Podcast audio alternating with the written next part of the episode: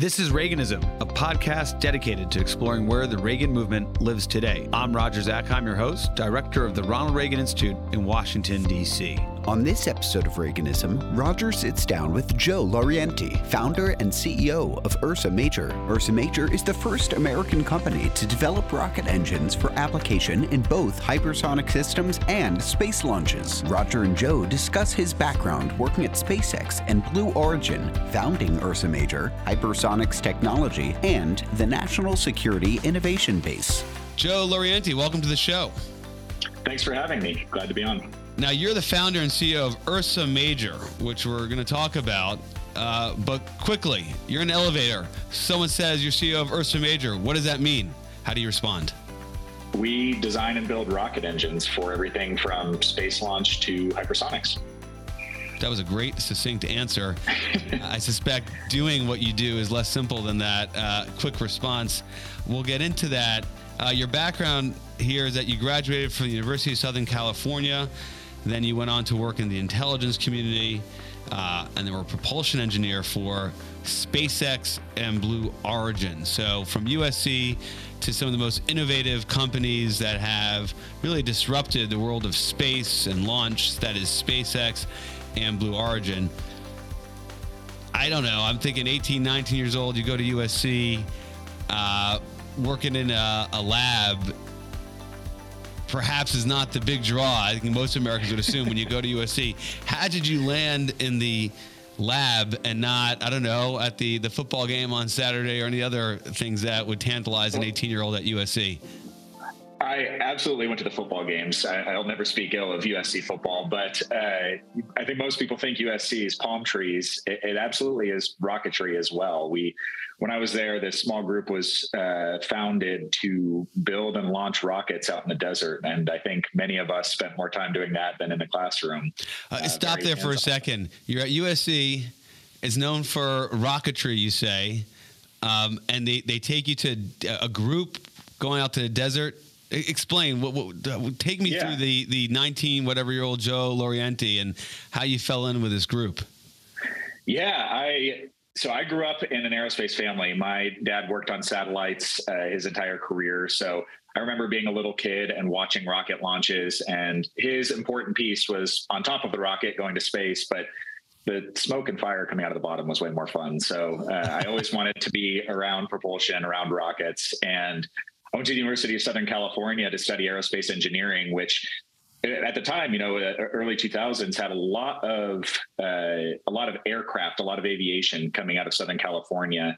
But I was lucky; I, I was there during the year this small group was stood up, uh, the USC Rocket Propulsion Lab, and this was like an entirely student group, no professor involvement outside of just overseeing safety, essentially.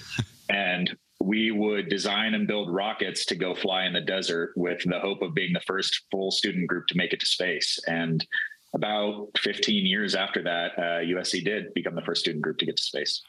Uh, what does that mean? The first student group to go into space, and and they did it. You just said uh, 15 years after you you started. How close did you guys get? We got really close when I was there. We had done, I think we launched six or seven rockets uh, that were all slightly too small to make it to space. Uh, we had one rocket go about Mach three, Mach four, so almost hypersonic as as a student group, which is pretty pretty entertaining. But uh, space, there's a, an internationally recognized line, the von Karman line, which is 100 kilometers above sea level, is sort of the demarcation of you've made it to space. And this group was founded with the intent of breaking that line with with a small rocket. These these rockets were, you know, a foot in diameter and uh, maybe 15 feet long and it's just a one shot super fast dart going off the ground trying to make it to space. Okay uh, i want to get on to, to other things but i'm kind of fixated on joe laurienti college student taking a 15 foot rocket and trying to get into space out in the desert were, were there concerns on the part of the university, the military, I don't know, the FAA that you you guys are, are, are launching these things? I think I heard you say Mach three, but even if it was just less than that, Mach two. Here I am, the, the, the parental instinct here. That sounds dangerous, Joe. How did we, you How we, did you do this? you know, we always really uh, took safety to heart. I think that was the the founder. He was probably 19 years old when he founded this team, but he had a lot of experience, kind of garage tinkering. So he, he was a good mind for safety. And it is funny that this is what we're spending time on because I don't think I've ever spoken about this in in an interview or anything. Uh, but yeah, we the entire hope here was get really hands on, build some hardware, and go fly it. So uh, it, mission accomplished. We we built this amazing team, and I think all of the students that were in that are now, you know, they were early employees at SpaceX or Blue Origin, or they founded companies. And uh, Ursa has a handful of them here. So we'll hold on. So the just, teammates from USC, some of those folks, your colleagues at your company, Ursa Major. Yes, yeah. Uh, I'll, I'll, give a shout out. Another, uh, we've got a few employees here at Ursa Major that came from that team, maybe three or four. But we also, uh, another founder of Relativity Space came out of that team as well. So uh, more companies kind of popping up around the world from from USC's Rocket Propulsion Lab. That's amazing. We're going to jump to Ursa Major just a moment, but but one of the things that got my attention as you're describing uh, your journey, obviously you shared that you your father was involved in aerospace and uh, rockets and NASA and all that, so that would get you interested. But you're doing this at a time uh, when it's a big tech world that's attracting people, and you know software and and all the type of developments that now seem to dictate not just the public markets, but what's in the hands of our children every day and the right. various applications. You decidedly went in a different direction. Did you ever kind of feel the gravitational pull to, to hmm. big tech and away from aerospace? That's a great question. You know, I I think it was it was almost as though the pendulum were all the way on the other side for me. When I was graduating from college, aerospace was NASA or the federal government. Uh, it was research labs at universities, eh, or it was a big uh, uh, prime contractor, Boeing, Raytheon, Lockheed Martin, Northrop Grumman. So the startup world just felt non-existent to me. My option was a big institution, really, uh, really deep learning, whether it's research or academia, and my my toe in the door at SpaceX was sort of. Uh, it was sort of accidental. I, I, had a friend actually from that student group at USC who, had, who was an early employee at SpaceX that said, "Don't go do that government thing. Come, come join me here."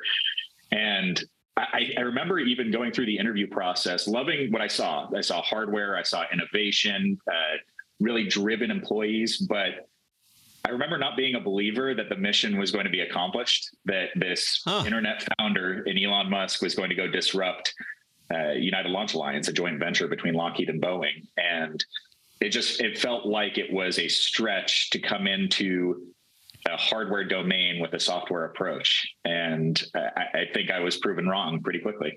That's fascinating. So, for someone with your interests in the hardware, in space, you just described, you know, the options were, you know, labs and, and, and government agencies, government supported uh, elements, or very fortunate for you, had this one company, SpaceX, and kind of idiosyncratic founder, and you know, you were skeptical, right. and and but it's kind of so interesting that that was the, seems to be the only place to go. Bezos later, I guess, would would found Blue Origin, and now here we are, you know, decade plus later, and you know, you have of course big tech, but the most exciting thing that's happened in the past few years is this huge opening in the private sector uh, in terms of commercial space. Um, the market is a trillion dollar market. And, and, here you are, Joe Laurienti with Ursa Major. Now you got your own company, um, really breaking new ground, trailblazing here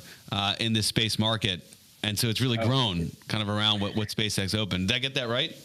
Yeah, absolutely. I, I think what we're doing here at Ursa Major would have been impossible had Elon not made the progress he made. It it was I think 10, 15 years ago, if I had tried to, uh, let's say 15, 20 years ago, if I had gone to Silicon Valley and tried to raise money for a, a capital intensive, hardware rich space company, I would have been asked never to come back to Sand Hill Road. But uh, after seeing Elon sort of pave that path, it, it, I'll really credit two companies. It was SpaceX and Palantir.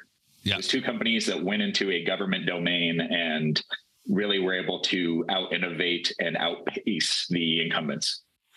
Just give us a feel for young Joe Laurienti in SpaceX, not proven, not kind of established right now in the sense everybody looks at SpaceX and says, oh, of course, right? Of course, that that booster you know, can kind of land that booster back, you know, and and, and reuse it. I mean, these are things that yeah. we've gotten used to see on social media, but you know, kind of seemed like harebrained and crazy not not too long ago. What was that environment like, where you have this huge personality founder and all these young uh, emerging engineers who who kind of have a sense of where they want to go, but it's not a, a, a path that's been established.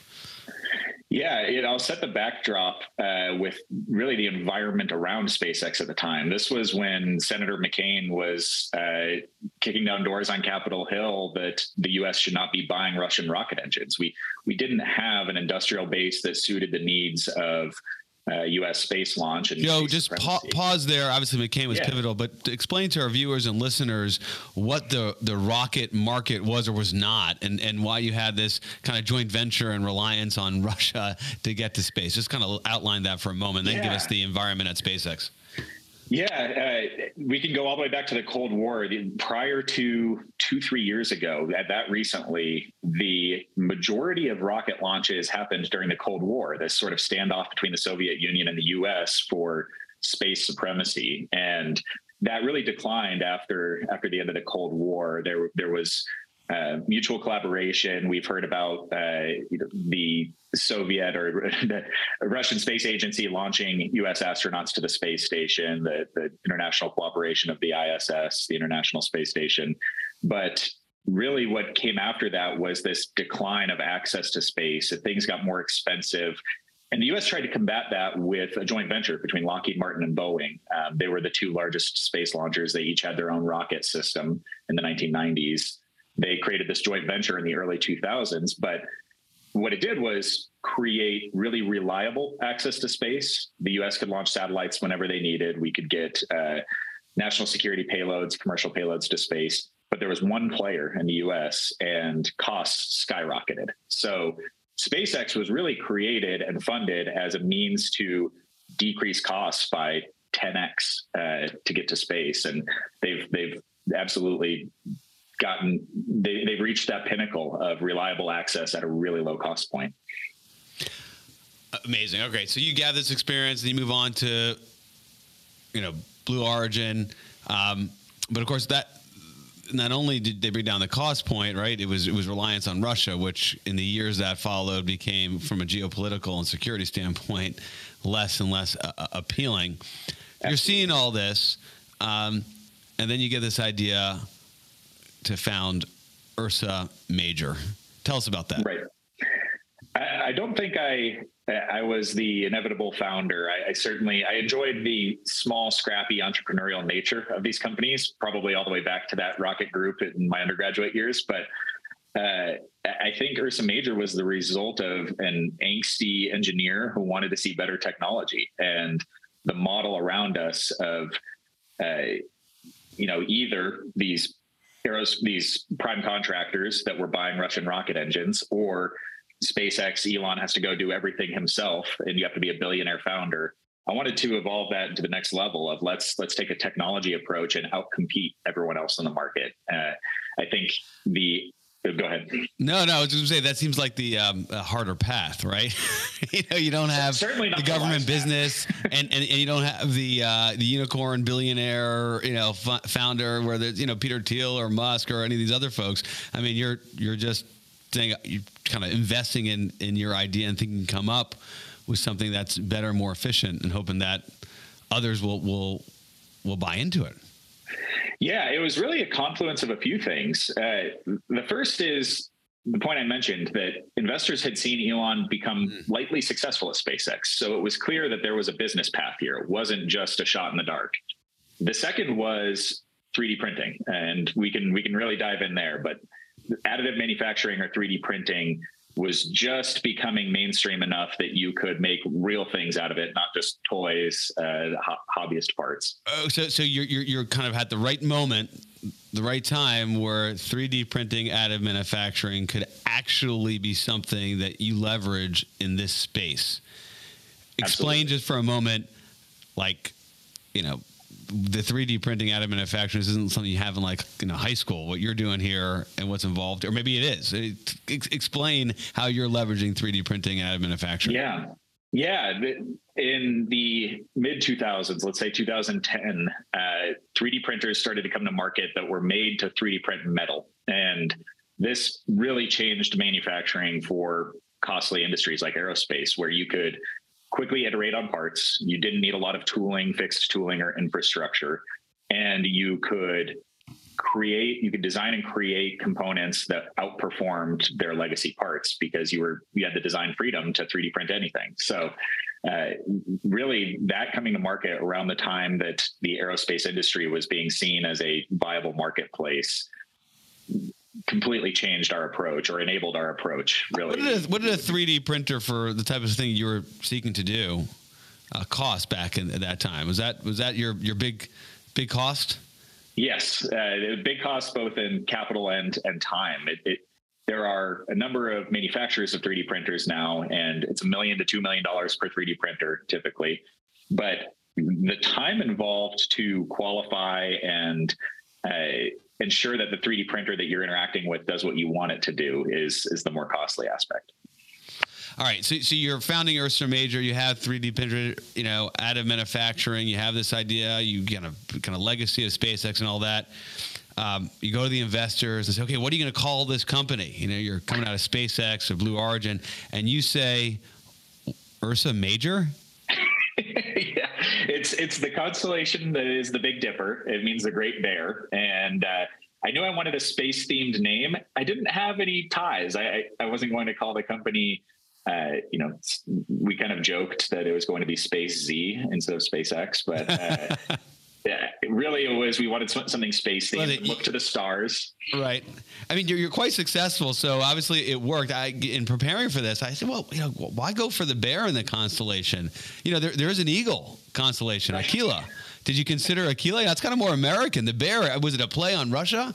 You know, we're gonna we're, you're, poking maybe, the bear. California. We get we get the question of was it the California? Oh, California. Lot, uh, we're a, we're a Colorado company, and I don't think there's a pine tree constellation. Um, Aquila would have been great though. That's that's a recommendation for our next engine name. Maybe that's that's good. Hey, I want credit for that. It happened here on the Reaganism podcast, Joe. Uh, you name your engines as well. I saw there. There's two. Maybe describe what you're doing, and then and then we'll talk a little about hypersonics. But you have Hadley and Ripley. Right. We knew we wanted to differentiate, not just have a part number. We didn't just want engine one, engine two, engine three. So uh, we early on in the company selected sci-fi names as the names of our engines. So Hadley is from a Ray Bradbury short story called The Veldt, and Ripley is from the movie Alien. And how and and how are they doing? What are the reviews of your of your engines? Everything is looking great so far. The the Hadley engine is now in production, which with 3D printing is is a very different environment. We we 3D print all of the primary parts on these engines. So production line looks very different than an automotive production line where you've got welding and machining kind of in situ. Uh, with 3D printing, we can stockpile an inventory of these parts and hand assemble engines. It's it's very much uh, kind of a Rust Belt Americana assembly line where we have highly trained professionals assembling rocket engines every day. And then Ripley is just coming to market next year, so we're really excited about. That. That's a that. smaller one, correct? Ripley's the larger one. The largest, excuse me. Okay it's about 10 times the size of Hadley and it's coming to market next year. We we went through a redesign effort because we saw the market trending more toward reliability. Uh, the market in the early, I say the early days of new space, 10 years ago, was willing to take a lot of risk. And we've been able to drive down cost of hardware without taking on risk in recent years. So we, we designed our Ripley engine to be a bit more powerful, but also to be able to launch national security assets uh, in a really low risk manner. Okay, let's talk about this for a second because your engines are doing, at least to me, jump out uh, two reasons. They cost a lot less. Maybe you can kind of put a finer point on that for us, what you're doing on the cost side. And then on capability side, you're also doing things, well, they're just more capable. Um, and and you know we're gonna maybe talk about hypersonics. I mean these are these are powerful engines you're building. You've really migrated from uh, the deserts outside USC to uh, I don't know what you call it, whatever you're in the valleys of Colorado. But yeah. um, explain to us the great appeal and, and, and the disruption that Ursa Major uh, is is carrying out right now in, in space. Um, both on cost and in capability, or, or, or something else. Maybe I'm yep. missing it. No, that's exactly right. I'll, I'll, start with the capability side. There, there's a reason the U.S. was dependent on, really still is dependent on Russian rocket engines. We've we've been flying them for 30 years now, and it's because they were extremely high performing and extremely reliable. The the Soviet heritage of these rocket engines really just created a, a, very dependable platform that the U.S. didn't want to steer off of, despite the national security concerns, the supply chain concerns, and really the thesis behind Ursa Major was we are not going to go out compete that technology if we are building vertically integrated companies that are only consuming the tech that is necessary to to accomplish one mission. So uh, on the performance side, it was almost a must have. We, we knew our engines had to be as high performing as the Russian rocket engines, really outperform everything here in the US. And we could we could build a new innovation hub for propulsion here in the US. We could make the US the the kind of pinnacle of, of propulsion capability, of rocket engine capability. Right. And so the way you've gone about it is just kind of departed from the traditional approach to propulsion, correct? That's right. Yeah. It, in the Cold War, everything was cost plus government contracting. So a rocket engine would be designed for one mission and sort of retrofitted for decades, uh, very much like software was in, in the Cold War era. But that switched when Elon came along to let's design and build an engine for us to use at SpaceX.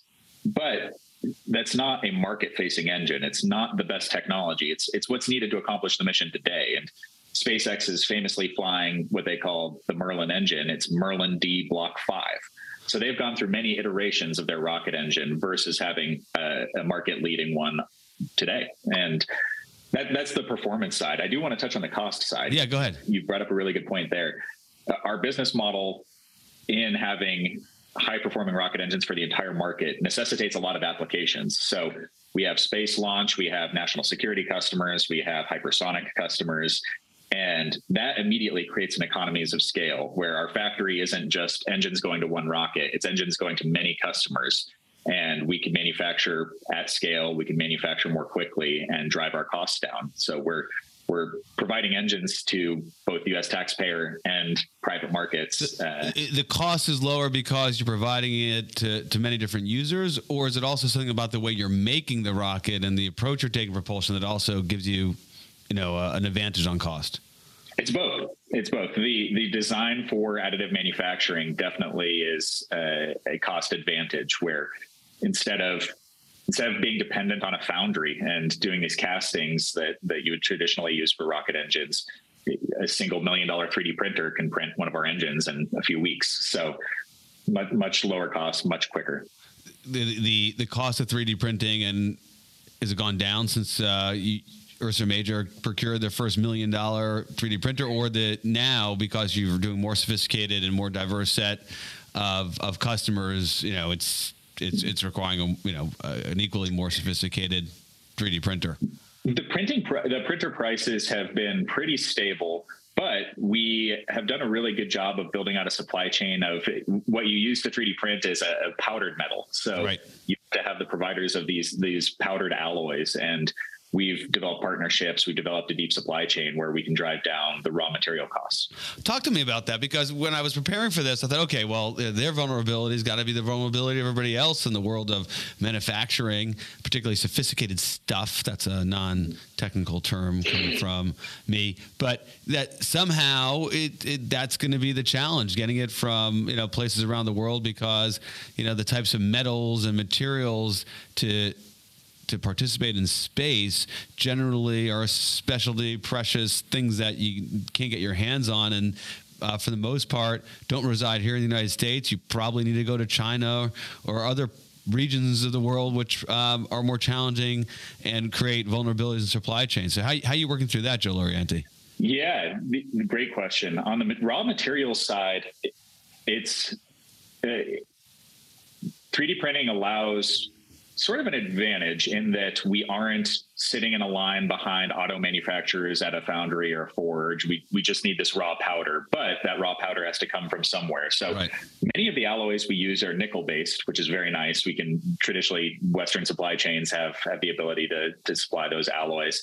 The things that we don't actually print, uh, or some of the alloys we don't typically use, are things like titanium and titanium actually very famously uh, primarily comes out of Russia today. So yeah, titanium and tin, right? Tin is the tin, other one. Yeah. So that those are not required by Ursa Major, or they or they are a challenge for you guys. We use very little of them, so huh. we we haven't really been susceptible to any supply chain issues there.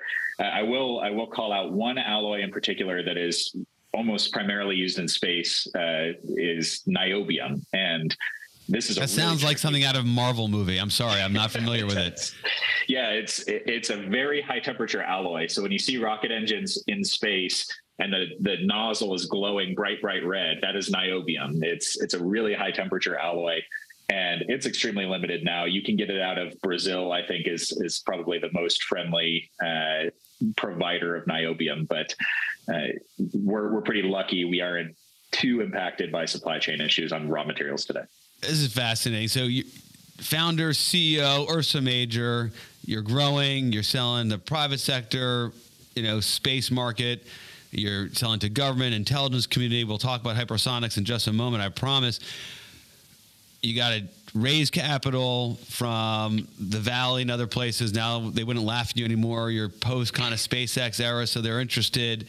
You got to deal with government customers you of course are constantly innovating. How do you distribute your time? You're thinking about supply chain. What, what, what's what sucks up the most time? Who's your biggest headache? So, that was a big sigh. Most, that was a big sigh. Yeah, I don't know that the most time and the biggest headache are hand in hand. I, I don't want to. Uh, I, I, don't want to. I like to put my time areas that are really impactful and productive, and we see a great return. And right now, it's actually in the in the Beltway. Uh, we see that this learning curve of what is space, how is it impactful, how is it important, is really coming around. So uh, I think where where I currently spend a lot of time and where we will where Ursa Major will spend a lot of time is that education and that push toward innovation. So I, I want to touch on something you said about us selling to commercial markets and selling into the government. I think that's the single biggest strategy lever that we have is if we if we went all in on only selling to the government we are likely to face the fundraising challenges and the revenue challenges that has that have either hampered or destroyed a lot of companies that want to sell into the government as early phase startups. So we took the approach of let's build technology that is dual use. Let's make a single rocket engine that can work for a commercial launcher, but can also work for a hypersonic test bed. And that's that's really proven successful for us, and it's helped us to get a little bit of share of voice where we can explain why space is important, why hypersonics are important. And I think we'll continue to spend a lot of time there.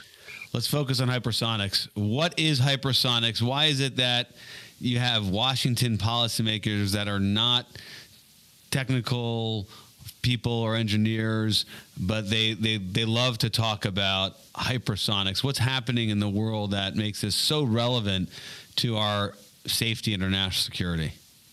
Yeah, hypersonics really are any aircraft that can travel within the atmosphere, so not in space, at five times the speed of sound or faster. So these are just, in, in essence, really fast aircraft or missiles or uh, drones. And it's a technical challenge to to accomplish. You, you, have to have when you're when you're traveling that fast within atmosphere, you have atmospheric pressure, you have drag. So you, you need really high temperature capabilities because the aircraft wants to wants to be really hot. You also need a lot of controllability. You need really capable electronics. You can imagine, you, you know, when you're flying in an airplane, if, if you've got your cell phone on, even though you're not supposed to, it's it's not going to have service. It's it's not because you're 35,000 feet above the ground. It's because you're traveling so quickly. So uh, the the electronics and communication side of hypersonics are a huge challenge. But why this is important today is it's so bleeding edge. It's obviously an investment area for uh, nations with defense, with offensive and defensive capability. So we are seeing Russia and China specifically invest heavily in hypersonics as a new means of deterrent or standoff. Or uh, what we've seen here in Ukraine is uh, simply a, a quick strike capability. It was used in Ukraine. That was widely reported, right, Joe? Correct. Yeah, Russia is using hypersonics in Ukraine right now, and that's indefensible. I mean, n- nothing. I mean, Correct. certainly Ukraine, but even the United States, uh, limited, if any, ability to defend against something coming at you know at Mach five, right? That's correct. And not only is it indefensible right now, it's largely indetectable. So we are so early in hypersonics that we are still developing the means to detect if hypersonic weapons are being used. How far behind are we? I mean, you're you're working on the engine side. Um, and yeah. the way I'm imagining my non-technical mind is that you need speed to get up into space. If you're going vertically, and then you know you could take that engine and just make it go horizontal, and then all of a sudden you're in the hypersonics world. I'm, I'm sure it's more complicated than that, but. Um, is it the engine, the, the long pole in the tent for the United States at this moment, or or some of the other things you're just hit, hitting on, electronics, with heat and the like? Yeah, the, the propulsion is absolutely a, a, pain point for the United States right now. But I, will just say, I think it's all of the hardware. I've, I've mentioned that, you know, Ursa Major is a hardware rich company. I said I, I got into this space because of the hardware. That's what we're facing in hypersonics is a deficit of hardware and testing and manufacturing. So uh, I, I, won't speak to how far behind we are. It's clear the U.S. is not fielding any hypersonic weapons, but adversaries are. But I will point out, you know, this year we've seen more investment in hypersonics and we've seen more attention to it than ever before. Um, President Biden just uh, instituted a Defense Production Act uh, pointed toward hypersonics, I think, two weeks ago. And a signal I really liked uh, back to back to my undergrad days, one of my internships was on the uh, Global Hawk program at Northrop Grumman. And this is the, the unmanned, big, huge unmanned system that was really pivotal yes. in in in the wars in Iraq and, and Afghanistan. Correct. Yeah. Thanks. It, this is a if you've seen this, it's a drone with really, really long, skinny wings so that it can stay up in the atmosphere for a long period of time. Uh, the Air Force just took their Global Hawk fleet and pivoted it to the Pacific Ocean for hypersonic testing. So these Global Hawks will now be interacting with hypersonic missiles or vehicles as as a communications mechanism. So huge investment to take that entire fleet and say, let's use it for hypersonic testing. So that shows the level of seriousness from the administration, the Defense Department, absolutely prioritizing in a, in a theater that is Indo-Pacific, where we know hypersonics will will will play a huge part in terms of uh, security there. Um, absolutely. What what will be Ursa Major's role in hypersonics going forward?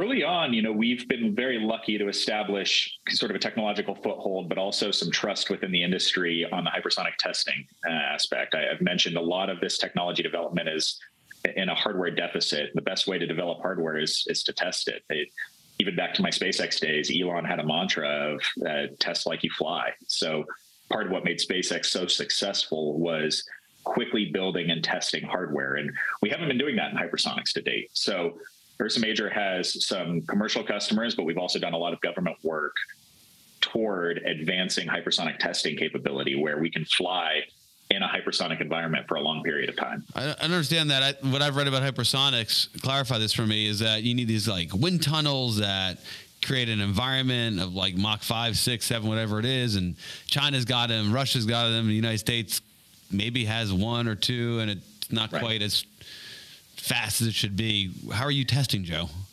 We're, we're creating a testing environment without a wind tunnel. And if you look at how, say, the Boeing 787, a normal aircraft, is designed, you'll use a lot of computer aided simulation to design the outside of the aircraft, but then you'll make a model of it. You'll stick it in a wind tunnel for hours on end. You'll collect a ton of data in different environments. In hypersonics, that's extremely difficult to, to make a wind tunnel here on the ground that can flow air over a model at five times the speed of sound, typically you're only operating in that environment for milliseconds. These these wind tunnels are very they're very limited in how much data you can collect, which means it's a very slow development campaign to get to a finished vehicle.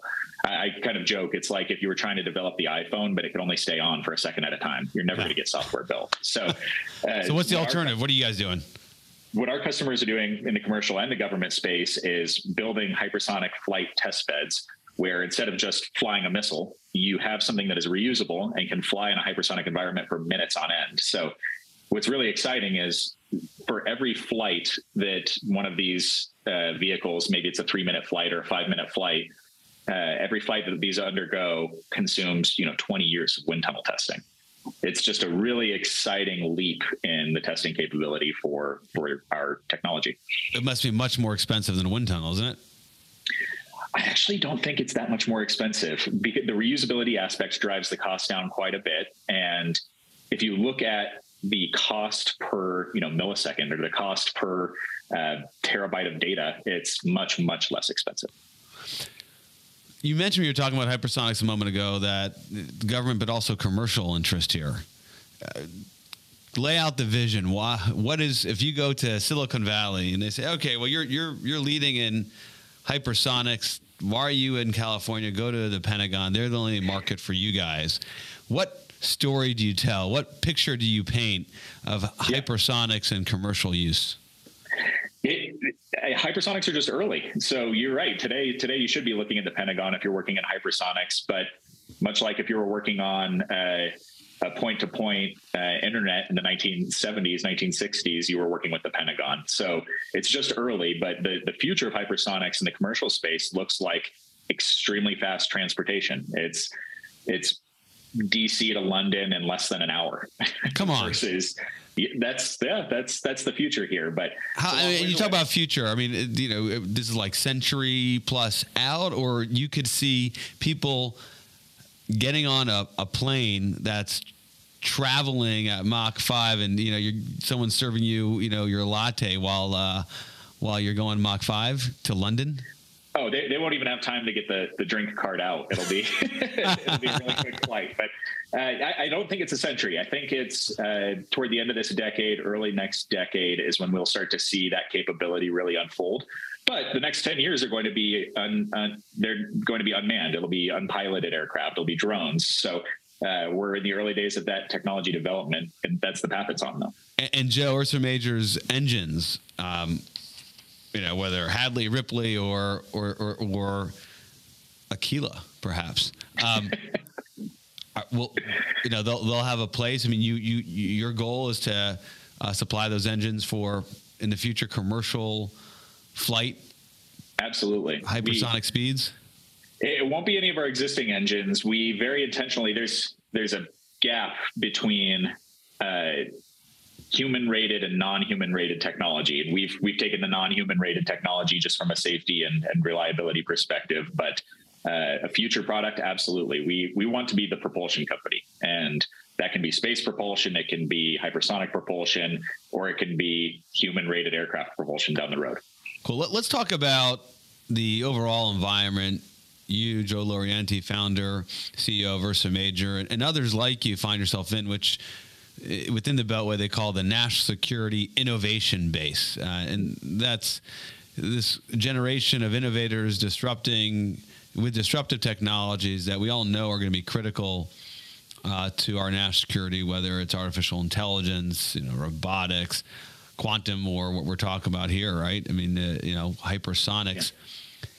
When you recruit and go to the the Joe Laurienti of 2022 sitting in a desert outside USC experimenting with, with an engine. Are they motivated to come work for you? What is the level of interest and motivation uh, to working for a company that is unabashed, not only working in the commercial space, but also the government space and, and, and wanting to support our national defense and national security? Does that help you or hurt you as you recruit, Joe? I think it largely helps. It, it, I think uh, it really depends on the environment and the individual. But what we've seen is the world is coming around to how critical space is for national security and sovereignty. I, what, what we've seen here at Ursa Major is uh, Russia's invasion of Ukraine has driven every nation uh, toward building a sovereign space capability. So when when we speak with these young recruits, I think they really get excited about that. We are enabling the future of uh, either national security or national initiatives with Western democracies. That's really exciting. I think where where we are really looking to advance some messaging is why is space a public domain or a national security domain and something that is really important to commercial markets and what i'll really point out here is for for the one SpaceX we've created here in the U.S. We have some other great defense companies. We have some up and coming space companies. China is investing in another 10 SpaceXs that they are trying to build domestically, and these are all state sponsored. So we as a private company have to really push our technology into the hands of the end user as quickly as possible. And we have to make sure we don't stop beating the drum of why is space really critical and really important, not just to the commercial markets, but national security. In the national security world, we have our Space Force now. There seems to be recognition, all of kind of government and national security stakeholders, that what you are doing at Ursa Major is important. That, that's my going in assumption in speaking with you. But seems to be that there's an element within government. I don't know if it's the acquisition officials, the people who are buying, or the old processes, you know, the classic government bureaucracy and the challenges there that, you know, are, are, are challenging you. Uh, where do you find, uh, you know, the, the, the big challenge as you penetrate the government space and national security space? It's absolutely challenging. I think you've probably had on your podcast many people that talk that have talked about acquisition reform for technologies into the Department of Defense or or civil space. But uh, what we're really the, the model that we will continue to advance is if we have the best technology, if that technology is winning in a commercial market, it should win in the defense market as well. And that hasn't always historically been the case, but we're seeing a lot of change that suggests uh, this is understood. And I think it's it's not necessarily a changing of the guard. It's just an increase of number of companies like Ursa Major that are developing great technology and becoming more and more competitive. Joe, what would what do you want to see? What will we see that kind of will be that moment you're like, okay, we've crossed that Rubicon. We've you know we've we've overcome that hurdle. You yeah. know, we're they get it now. What what is it? Is it a big contract? Is it a certain type of practice that you're going through right now, which you're like, this is so dumb, but because they're just stuck in their old ways, I have to do yeah. this. What what what what is the what is the indicator, the lead indicator for you that okay, we are not only get it intellectually, but in practice, uh, our our government, our Department of Defense, you know, is is acting in a fashion that shows they get it. I, I think we're starting to see that. I think SpaceX really has advanced the understanding of space and the uh, understanding of risk tolerance and go blow up rockets because that helps you create a safer rocket for when you have people on top of it down the road. But I, I think what we will need to see in the industry next is companies with a new model, companies like Ursa Major, companies like Anduril, companies like uh, Relativity, winning larger and larger national security contracts with commercialized technology. And we're, we're in the early days of that, but um, it, I think just seeing those names be in the room, seeing those names be around the table will go a long way. Joe, are you optimistic that the United States will lead in hypersonics? I am. Um, Why? I think the if you had asked me that a year ago, I might not have been so positive, but I think that the focus and the resurgence of attention and really bipartisan support uh, that we've seen this year tells me we are on the right path. Uh, I think I did read recently that for every dollar that the U.S. spends in hyperson or that the U.S. spends in defense technologies, China gets five to one when they put a dollar into their their tech. So that's the gap that needs to be the bang for, for the buck is your point, right? I mean, they're yes, they're getting yeah. Well, yeah, it, longer conversation. It, it, I would probably make some arguments against that because we count the dollars we spend on our people. Uh, right. They don't, but nevertheless, we, we need to get more bang for the buck. Inflation isn't ha- isn't helping though. It's not. It's not. And I, I, think you know that's to me that's just a learning curve gap. If it's if there is a five to one bang for our buck uh, in in technology development in the defense in the defense sphere, I, I think that the U.S. can catch up with more shots on goal, more innovative technology. We we've always been we've always out innovated other nations, and I don't think that's going to stop anytime soon. We have to we have to really take bigger risks and take bigger leaps than we have been over the last 20 years. But I, I think I think we will. Last question, then we're going to go to the lightning round. It kind of goes back to where we started. Young Joe Laurienti working at SpaceX and Blue Origin. Are you on their radar screen now? I mean, does like Elon Musk know about Ursa Major and, and what you're up to, or you know, has uh, Is, are we still a ways off before that big personality and now very big company uh, sees you not perhaps as a competitor, but just as a yeah. player in this space? I think Elon's definitely aware of us. I think he's got a lot on his plate, not just SpaceX. Uh, he, has got a lot of things going on. So I'm sure we're not front of mind for him. And that's probably where we'd like to stay for a while.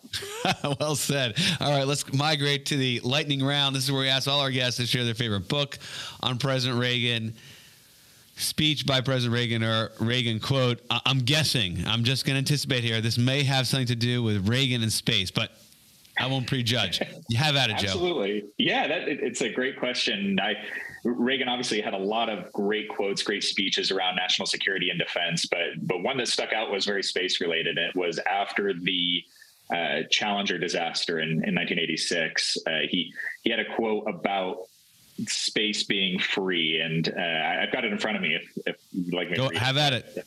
Uh, he said, I've always had great faith and respect for our space program, and what happened today does nothing to diminish it. We don't hide our space program. We don't keep secrets and cover things up. We do it all up front and in public. That's the way freedom is, and we wouldn't change it for a minute. We continue, we will continue on our quest in space. There will be more shuttle flights and more shuttle crews, and yes, more volunteers, more civilians, more teachers in space. Nothing ends here. Our hopes and our journeys continue. I, I think that's fantastic. And after I've touched on risk tolerance and taking big risks. Uh, the first time we lost lives in this Challenger disaster, you know, we we had lost some lives in, in ground testing of the Apollo missions, but to have lives lost in a flight on Challenger, and then for the president to say something like that, I think it was just a great sign of leadership from President Reagan. That that's a good one. I remember in grade school uh, watching watching that launch. Um, yeah, and and then watching the president speak afterwards. Uh, really a, kind of good history behind that in terms of the speech and and and President Reagan's words. But they, yeah, definitely still should inspire and, and drive us today. Um, Strategic Defense Initiative that that's not coming up at all. The SDI program. I think Star Wars. my number two. This the Star Wars. I, this one just really I think it encapsulated what space is for many of us, and it's it's hopeful. It's it's looking forward, and after a disaster, to come out and say something that's so inspiring, uh, I think that just encapsulates everything that space is about. Joe Laurienti, thank you so much for being on the show. Great conversation. Thanks so much for having me. We hope you enjoyed this episode of Reaganism. New episodes premiere weekly every Monday on YouTube and all podcast streaming platforms. If you like this episode, be sure to let us know and share with a friend.